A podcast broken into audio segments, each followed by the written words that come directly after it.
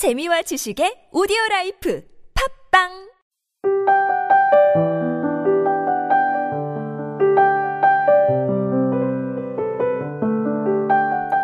나는 늘 누군가가 나를 발견할까봐 두려웠고, 막상 아무도 나를 발견해주지 않으면 서글펐다. 커티스 시튼펠드 사립학교 아이들 중에서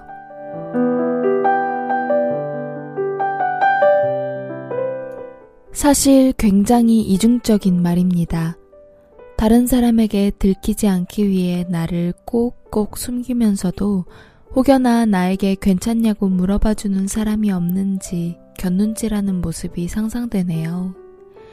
그러다 마침내 그가 나를 발견하고 다가오면 우리 거리는 이 정도면 충분해 하며 뒷걸음칩니다. 그리고 다시 자리 잡고 앉아 곁눈질을 시작하죠. 이중적이지만 이게 우리의 보편적인 모습입니다.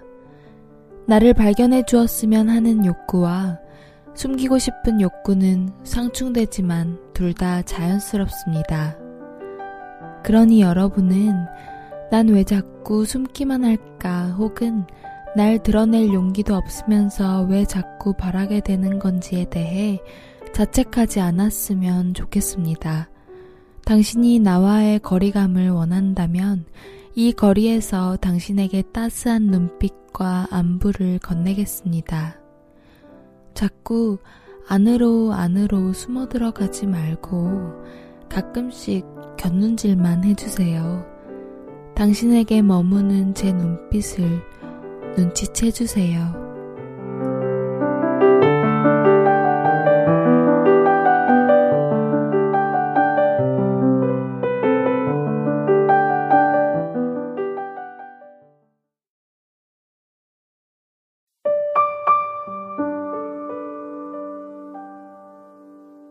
혼자라는 건 최영미 뜨거운 순대국밥을 먹어본 사람은 알지. 혼자라는 건 실빗집 식탁에 둘러앉은 굶주린 사내들과 눈을 마주치지 않고 식사를 끝내는 것만큼 힘든 노동이라는 걸. 고개 숙이고 순대국밥을 먹어본 사람은 알지. 들키지 않게 고독을 남기는 법을. 소리를 내면 안 돼. 수저를 떨어뜨려도 안 돼. 서둘러 순대국밥을 먹어본 사람은 알지. 허기질수록 달래가며 삼켜야 한다는 걸. 체하지 않으려면, 안전한 저녁을 보내려면.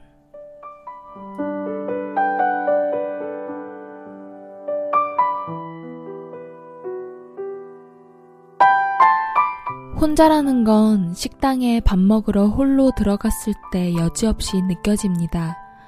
점원이 혼자 오셨냐고 물어보면 그렇다고 대답해야 하고, 앞에 앉아있는 사람이 없으니 시선을 둘 때가 마땅치도 않죠.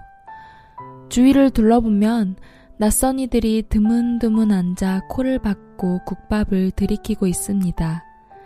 저 사람들도 똑같이 외로울 텐데, 다들 스스로를 챙기느라 바쁜 모양입니다. 나도 그 사람들도 외로움에 체할까봐 걱정이 되는 한 끼입니다. 그렇지만 외로움이 소화제가 되기도 했습니다. 혼자 잠을 못 이루던 밤엔 그저 새벽이 주는 고독한 느낌을 즐기는 거죠. 절 괴롭히던 그 지독한 소음들이 모두 꺼지고 마침내 완벽한 정막이 찾아오죠. 그런 정막으로 절 둘둘 감싸고 나서야 절 마주할 수 있었습니다. 누구에게도 방해받지 않았던 새벽, 전 그렇게 저와 수많은 대화를 나누었죠. 하루 종일 같이 있었으면서 무슨 할 얘기가 그렇게 많았는지, 질문을 던지기도 하고 때로는 답답함에 많이 싸우기도 했어요. 돌이켜보면 그때만큼 제 시선이 제게 향하고 있었던 적은 없었던 것 같네요. 저는 지금도 외로울 때면 그때를 떠올립니다. 혼자라는 건, 그리고 고독이라는 건 힘든 감정노동으로 이어지기도 하지만 그 혼자였던 시간들이 지금의 나를 만들어준 건 아니었을까 하는 감상에 적게 되는군요.